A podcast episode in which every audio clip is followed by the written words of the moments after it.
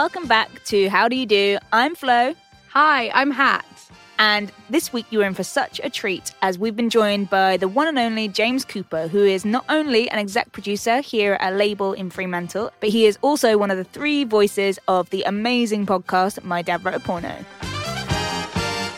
We're chatting to James about his route into TV, how he started, some very obscure job he did with Bebo way back in the day when Bebo was still a thing, and also how he manages his job as an exec producer at Fremantle and his incredible side hustle, My Dad Wrote a Porno, one of the biggest podcasters in the UK.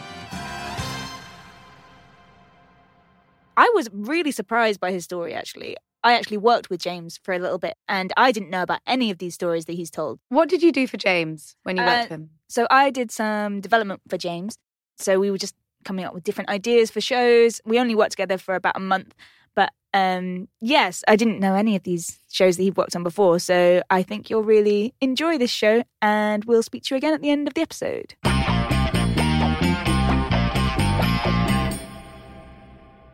Hi, James. Hi, How are you doing? I'm good. This is a way more professional setup than I'm used to. This Oh, is wow. nice. From the lighting to the microphones to the fact you two are on a sofa and put me on the, what can only be described as a dining room chair. It's only the best. Oh, For our welcome. guests. It's like when I have friends around to my house and I haven't really got enough chairs in, so you have to How get the emergency fold out chairs from the side. Dare you? We're very accommodating. Let's start from the beginning. Million before, we, question. before we get into the chairs, million dollar question. What do you do? Oh, good question. I'm a producer, a television producer, and I suppose a podcaster. I think you definitely are a podcaster. Yeah. 100%. but I've never defined myself like that, weirdly. and how do you do it? Oh, oh, blind. Is this the format? Do I just have to talk now for half an hour? yeah, no, that's it. That's our questions done. Just you now. Flo and I will go. Uh, well, I'm a producer by day and a podcaster by night, I suppose. I kind of, podcasting's my side hustle, if you like. And then I'm a producer by day. So I work at a company called Fremantle. Which is where we're recording. Yeah, I'm executing a show for BBC Three at the moment called Eating with My Ex. And then my podcast that I do with two of my friends is called My Dad Wrote a Porno. Down, now, now, now. Bow. in which my friend's dad, Jamie, wrote an erotic novel called Belinda Blinked. He reads a chapter an episode, and we take them the Mickey out of it, I suppose. Critique it, lit- give literary critique. And if you haven't heard it, you've probably been living under a stone for the last few years. Yeah, a lot of people like porn. Who knew? it's Uh, shocking. yeah. You're obviously a very busy man. What does an average day look like for you? Well, I. You can do today. cl- what did you do today? What did I do today? What did I do today? What day are we? Tuesday. Um, so my job is kind of split into a, a bit, I guess. It's a bit of development and then it's also a bit of producing. So a lot of my time is spent around developing new TV ideas and then taking them to pitch to channels. So today I did a pitch for BBC Three, which went all right actually. We got one idea out of it, which hmm. was good. And then the show Eating with My Ex that we do, we are in production at the moment. So we're actually filming as we speak. So I'm more of an exec on that. So we meet a couple of times a week and we talk about any issues with contributors. We approve any kind of creative decisions and who we've cast that week for the show, as well as, you know, day to day, just being across all the shoots that are going on and just being that kind of overseeing Mm. kind of voice within everything. Everyone else is kind of in it day to day, and we can be a bit more looking over everything and just making sure everything's ticking over and we're getting everything we need to. And that was my average day today. And then I also fell over today and banged my knee. That Oh, wasn't very nice. Oh, And someone yelled a really strong expletive that I'm not going to repeat at Yeah. me. Oh no. Yeah, not in the not because I fell Yeah, no, over. That's Uh, so that was a separate incident. Uh, so that's been today. And going back to what you said about pitching to BBC Three, what's the steps that you have to take to pitch to BBC Three? Well, first of all, you try and find out what they're actually looking for. And how do you find that out? Because we're working with them already, we have access to the commissioners, so we can kind of ask them direct from time to time. I mean, you don't get a great deal of FaceTime with them or time to ask them things, but when you do, it's worth asking what they're looking for and what slots they need to fill and what sort of tone they're looking for. And they'll normally have a good idea about what sort of areas they're looking for ideas for. So that's always our starting point. But even before that step, if you're kind of starting out, the the BBC and Channel Four, well, all the channels actually are really good at having the information on their website, and they can they've got videos and there's pages on their commissioning. If you just look search BBC commissioning or Channel Four commissioning, they've all got loads of information about what they're looking for. So that's always a good starting point for us as well. And then there is a period of development before you end up taking it to a channel. So finding good talent for a show or coming up with formats and coming up with formats can be quite tricky in itself because you know you can have the the the seed of an idea which is often where things start or even sometimes even i knew a company that just wrote good titles on a wall. They didn't even know what the idea was. They just wrote loads of titles and then tried to find an idea from that title so you can always have the seed of an idea but then making it into a full-blown format that can sustain like half an hour or an hour takes a bit of time I find that quite tricky sometimes. It's it's hard to like think about what people are actually going to see on screen when you're developing an idea, and that's always the biggest stumbling block when you come to pitch something. They're like, "What will we see here? How will this play out?" Blah, blah, blah. And until you're actually making something, it's probably quite hard to see. So you just got to be good at helping the channel see that. So once you've kind of fleshed out the format, getting talent involved, the right talent, who's going to host your show, who's going to be in your show, and getting them on board in some way, the more solid interest you can have from a talent before you go and see a channel, the better chance you've got of selling the idea.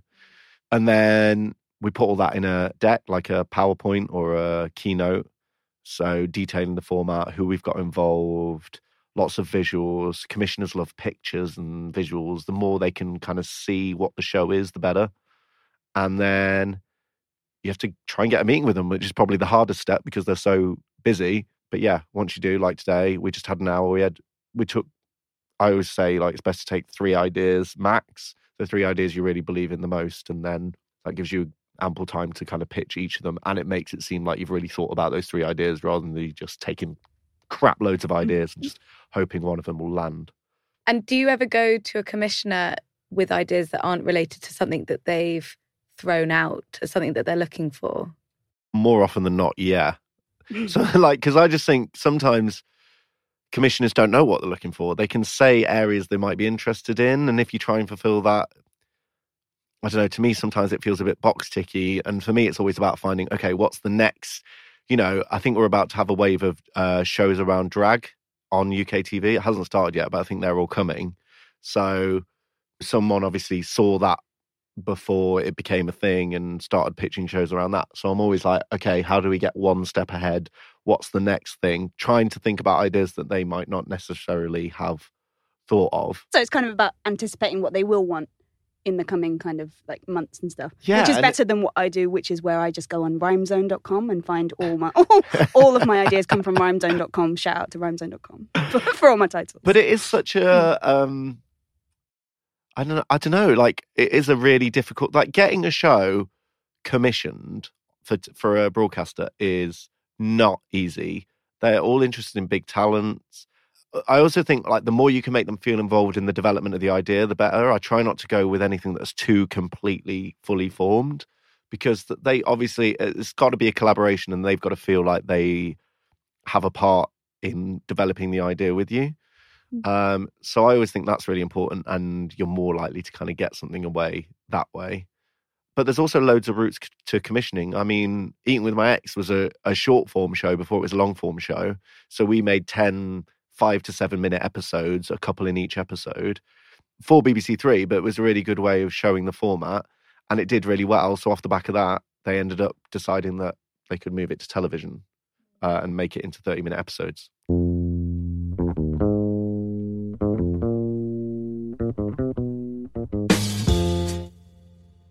So obviously, a lot of people recognize your voice from My Dad Wrote Porno. Oh, I'm sure people are like, wait a minute.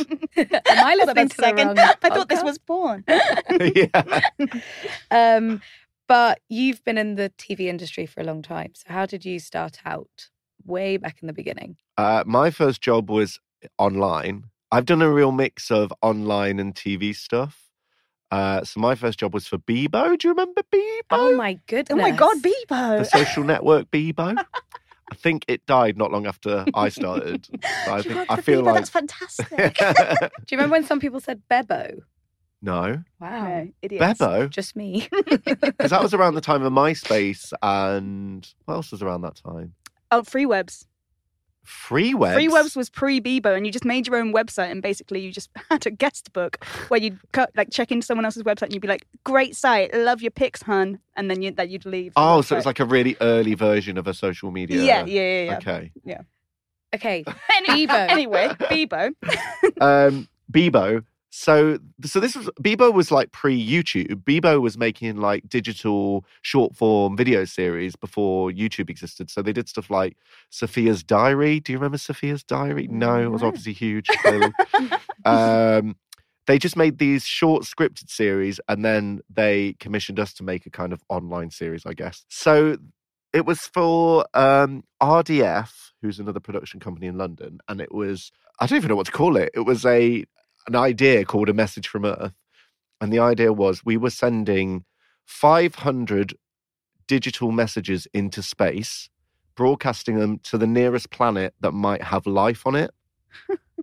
the nearest planet that might have life on it is 20 light years away, and it's called Gliese 581c. So we were sending kind of a time capsule, I guess, to show what was going on with us. So it was around the time George Sampson won Britain's Got Talent. Cheryl Cole was really big at the time. And basically, Bebo users could submit their messages and decide what was going in this digital time capsule.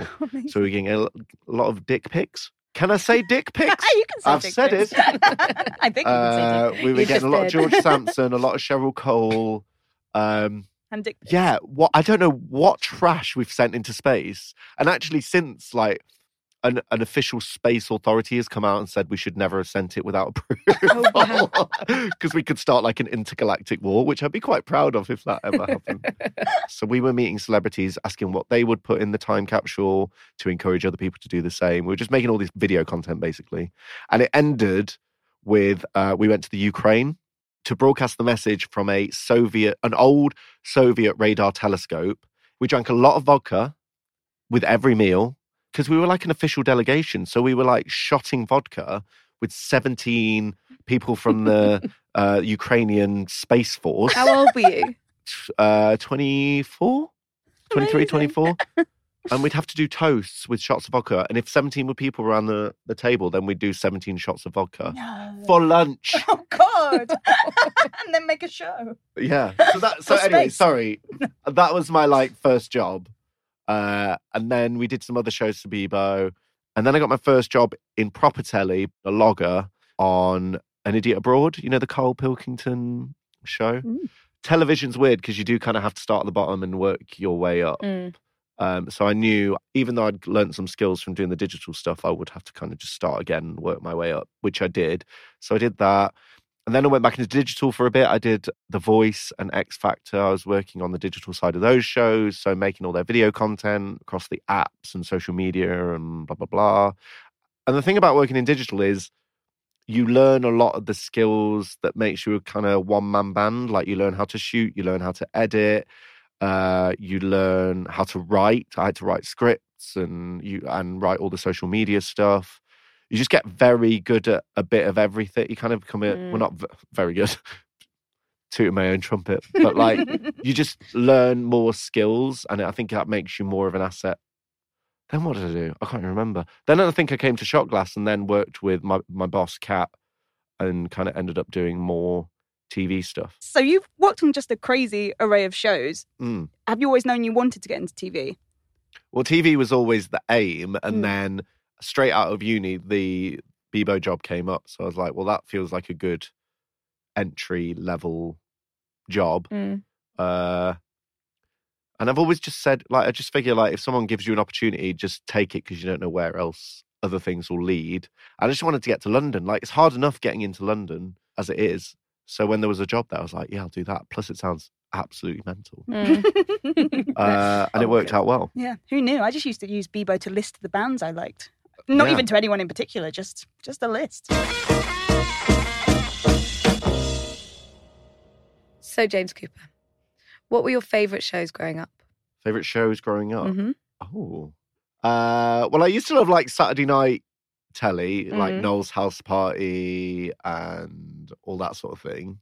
I was just a massive telly addict. Like I'd watch TV all the time, Mm. and my grandma would be like trying to pull me away from the. I'd sit right close up to the telly. She'd go, "You got square eyes." um, yeah, but it just became a thing in our family that I would always be found watching telly. Mm. So I always knew I wanted to do it. I always wanted to work in it. That's a funny thing when people used to say you get square eyes when you watch TV. People don't say that anymore. That is, No, because there's so many shapes of televisions. You can have vertical TV, you can have one by one TV. Yeah, exactly. You get four by three eyes. and that, listeners, is a type of video format. um, yes. So I had a bit of a stalk of you on your LinkedIn today. Oh, Um, mm, yeah, it was fun. Um, and I saw that you, I'm not sure about this, but you used to be a presenter when you were at uni. yeah. yeah, I Is did. that Yeah. true? Um, so what made you want to go behind the camera instead of stay? Nobody wanted me in front of it. Oh. Got a face for podcast. Face of podcast. uh, I tried my hand at it. I did it at uni. Again, uni. We I did history as my degree, but I learned a lot of skills in the student TV society. So I did a bit of presenting. I did a bit of camera, a bit of editing, blah blah blah. Uh, and then when I came to London, I won a competition to be a T4 presenter for a weekend. Amazing. So that got me my little taste of presenting. And then I really tried to get like an agent and things, and it didn't really happen. So it was more out of necessity than than me going. I'm going to move behind the camera. My voice will be stronger behind the lens. Um, but actually, now I'm really glad I did because there's more creativity behind the camera. And actually, I I feel like presenting is a bit of a dying art these days. You know, there's not many presenters anymore. Well, I think you do different kind of presenting. Like you think about the smaller formats on BBC Three and on YouTube and stuff. Like you could almost call like a vlogger a presenter. Yeah, well, yeah, you are, people just make themselves presenters Yeah, now, I yeah, guess, yeah. aren't they? yeah. And that's what I really like about now and about doing the podcast and things with the world now. Anyone can create their own stuff and they can express themselves how they want to. So that's better. Hmm. Hmm. What did you present for T4 quickly? T4 for a weekend. I went to Miami Oh, with, the, with the whole gang. And uh, Which gang was the- it? the- it was Alexa Chung, Steve Jones, Miquita Oliver, and Rick Edwards. Oh, Miquita Oliver. We used to love Miquita Oliver. We always, always pretend to be I Miquita loved Oliver. her. She was dead nice. I really liked Alexa Chung actually. She's a bit geeky and dorky. And Can we find that on YouTube? No, I no, I don't think so. I mean, good luck if you really want to waste your time. Well, try. you want to see a fat boy with a bowl cut sat next to Alexa Chung trying to string a sentence together. Actually, if you just Google that, that's probably how you'll find it.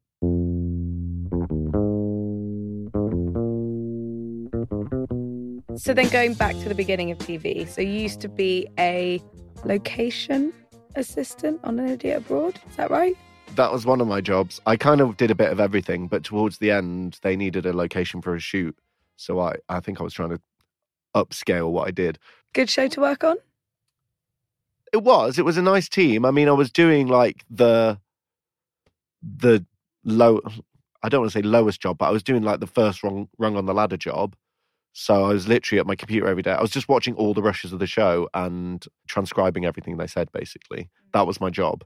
So no, it wasn't the most fun job, but it was a way in. And sometimes you got to do those jobs to like meet the right people and get some experience and I do think even if you're doing that job, I've seen it done really badly. So you can make sure you're doing it well and you can like stand out from the crowd, even at the smaller jobs to help you progress quickly. Mm-hmm. Yeah, for sure. I think you can always be memorable, like whatever role you're in. If you're just like really useful, people are Mhm. always going to remember you.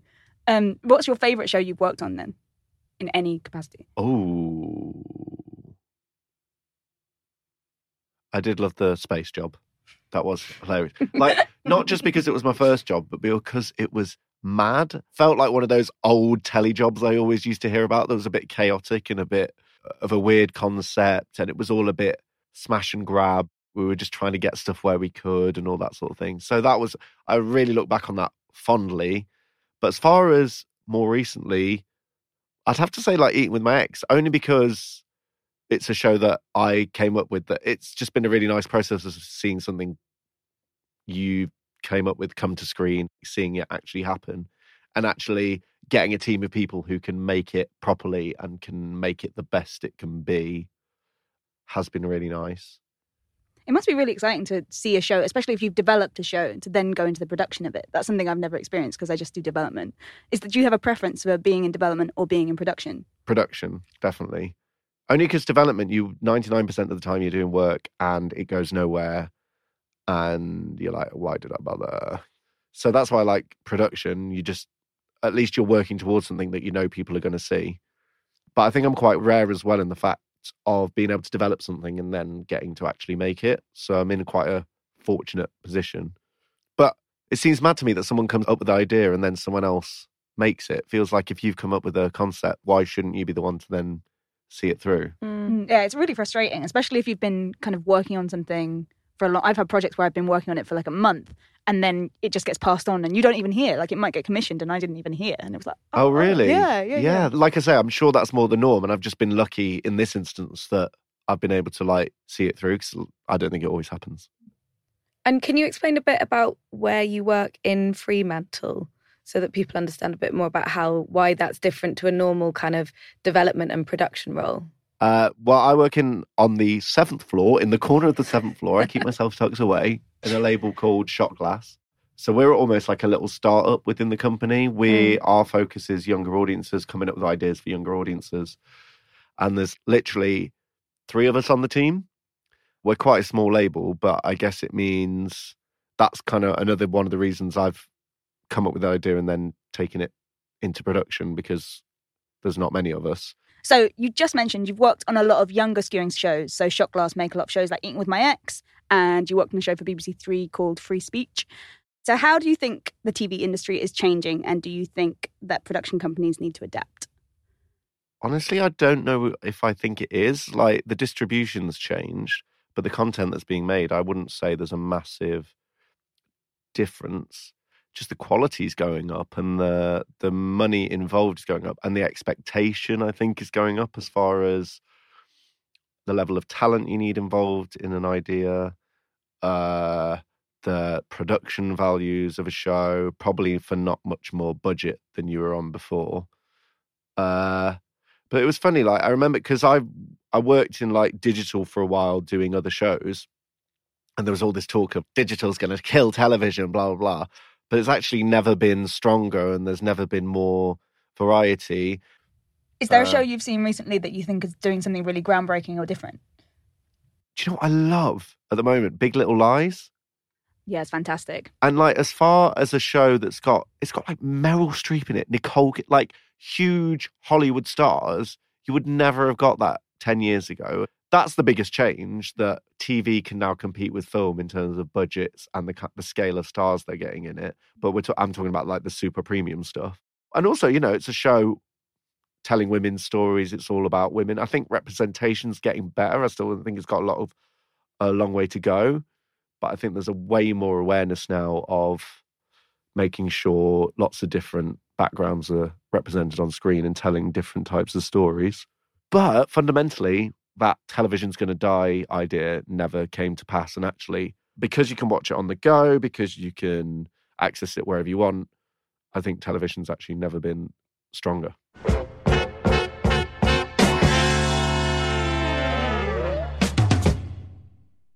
So we can't do the whole interview without chatting about My Dad Wrote a Porno. Mhm. So how did that change things for you when that started happening in terms of life balance? Uh, well, I got busier because I have to do it outside of work. So a lot of evenings and weekends were spent recording or just doing whatever work was required for it. And because I enjoy it so, I kind of see it as a bit of a passion project. I'm happy to do those hours outside of my day job. And there's three of us to share the load. The two who I do the podcast with are from uni. Mm. And we all just kind of learnt our skills from uni and working together over the years. So we all kind of brought different skills to the table. There's a really nice idea as well of everyone coming up at the same time. So if you're doing stuff with friends as your side hustle, or even in your main hustle. It's lovely to see like skills sharing.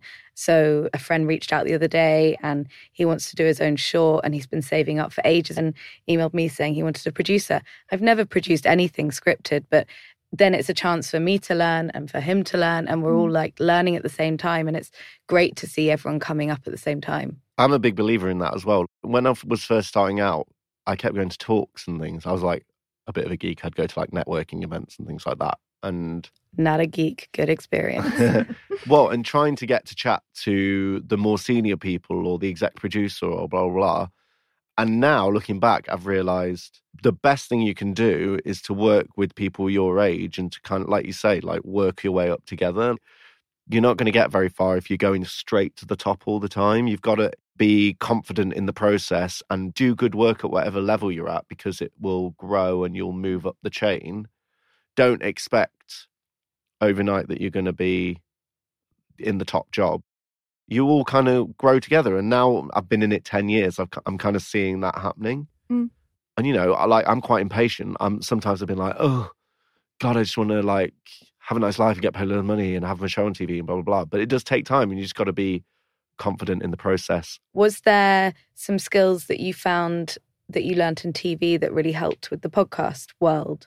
I guess how to structure something and the importance of editing and having been on the side of producing talent or the on screen voices, knowing when to shut up, I guess, and like taking your ego out of things a bit and just think focusing on the the end product rather than how much your voice is heard in it or anything like that.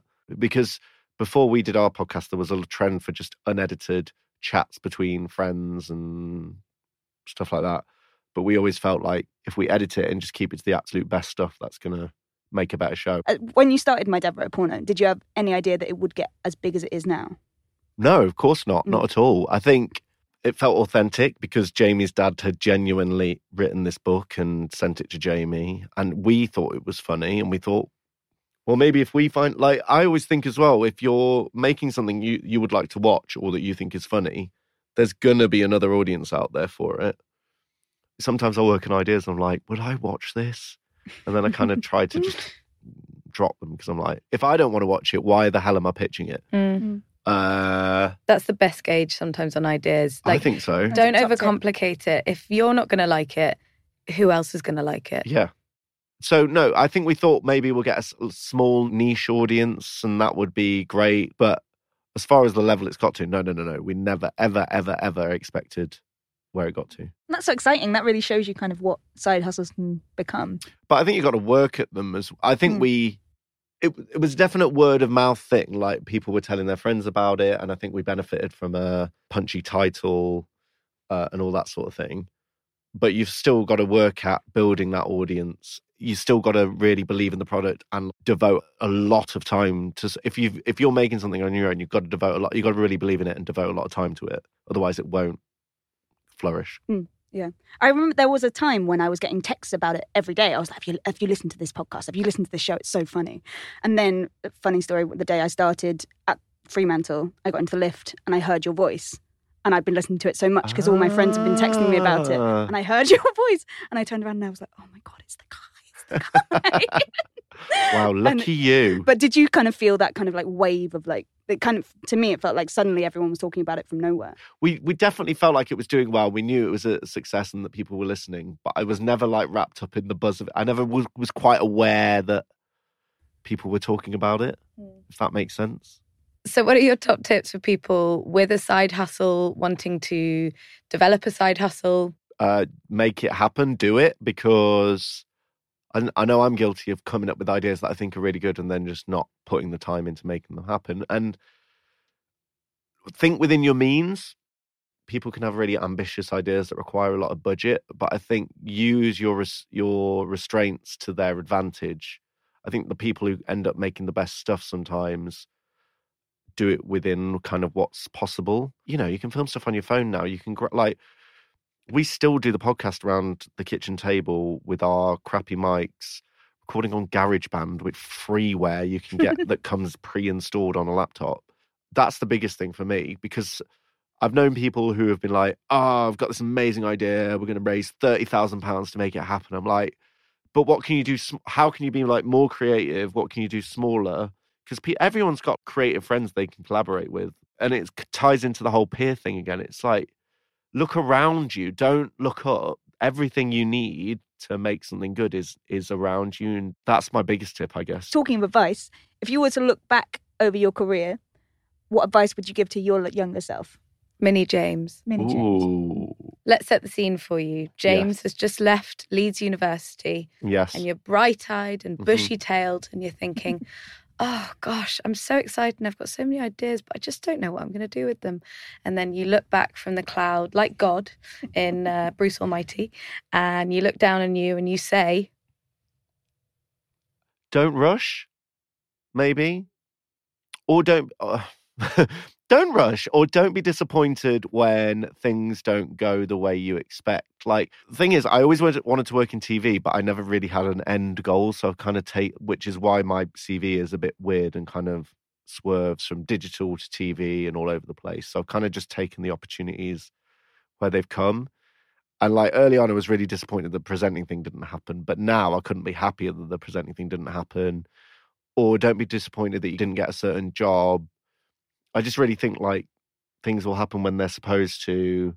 And as long as you are working hard to make it happen and saying yes to opportunities, then you'll kind of find your way through it, I think and also creating your opportunities. I think that's really important. I really, really, really think, especially for people starting out now, creating your own stuff, or even if it's on the side, and even if it's not your like main job, if you want to work in the creative industries, this is like having something that is yours that helps you hone your skills and learn is really important. a lot of careers today are quite patchworky as well. So you hmm. might pick up skills from your side hustle that you might bring to work that might give you a promotion. So I think it's like noticing those things, picking them up and running with them where relevant. but also the more you can learn and the more you can have skills in a lot of areas i'm not saying you have to be an expert in everything but the more of a swiss army knife you can be i think that puts you in good stead i've certainly felt like when i've employed people or when i've been employed it's because i can edit and i can do you know what i mean like i think it's important to make sure you're kind of trying to learn as many skills as possible Mm-hmm. Definitely. James, thanks for joining us. Thank you so much. thank you it's been really nice can i get off this chair now Yes, you can.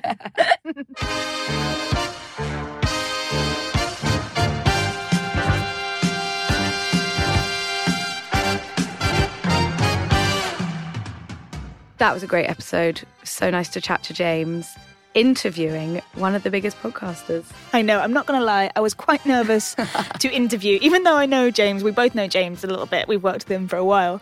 But I was quite nervous to interview one of the biggest podcasters in the world. so, what did you learn from James? I really loved it when he was talking about development, um, just because that's what I do, that's what I'm interested in. And I think he had some really good advice about not always developing what you think they want to hear, kind of looking ahead, looking at what's happening right now, what the trends, and also always making shows that you would watch because I think lots of people just kind of make something because they think it's current or they think it's the right thing to be doing right now. But actually, if you wouldn't watch it, don't make it. Yeah, Um, Definitely. yeah. What did you What did you enjoy? it was lovely hearing about how he's sort of come up with his generation. And I think a good bit of advice for people listening is you don't always need to ask the head of departments or CEOs for coffees, as much as that will be useful. Ask people who are your own age, ask your peers who are maybe in different departments because they might be interested in the same thing. And then you might also be able to work on a project together that you're passionate about. I also think what he said about just doing it was really interesting. Kind of just, I'm really guilty of this. I'll have an idea for like, oh, I'd love to make a short film or I'd love to make a little documentary, Ditto. and then I'll just be like, oh, but I can't. But you know, I you know if I could, I know I could if I pushed. So Yeah. you know, you just just do it, and you don't know what's going to happen. Like 99 times it might flop, but it might be. My dad wrote a porno. Definitely. Mm. And as my mum always says, you do the stuff you care about. It's as simple as that. You know, if you care about something like this podcast, I've been so keen to get it off the ground for such a long time. And it's slowly but surely, over like a year and a half, we're here, Here in we our are. makeshift studio and In it's kind of happening. uh, so, yeah, I think if you're passionate about your side hustle, just get it done. So, we hope you enjoyed the episode. What a treat to have James Cooper, not in my dad wrote a porno, on How Do You Do with Hat and Flow. hope you enjoyed this episode, and we'll catch you for the next one. Bye. Bye. If you enjoyed this podcast, then please, please follow us at How Do You Do Pod on Instagram and Twitter, and like and subscribe and review. Yeah, yeah, it's really important.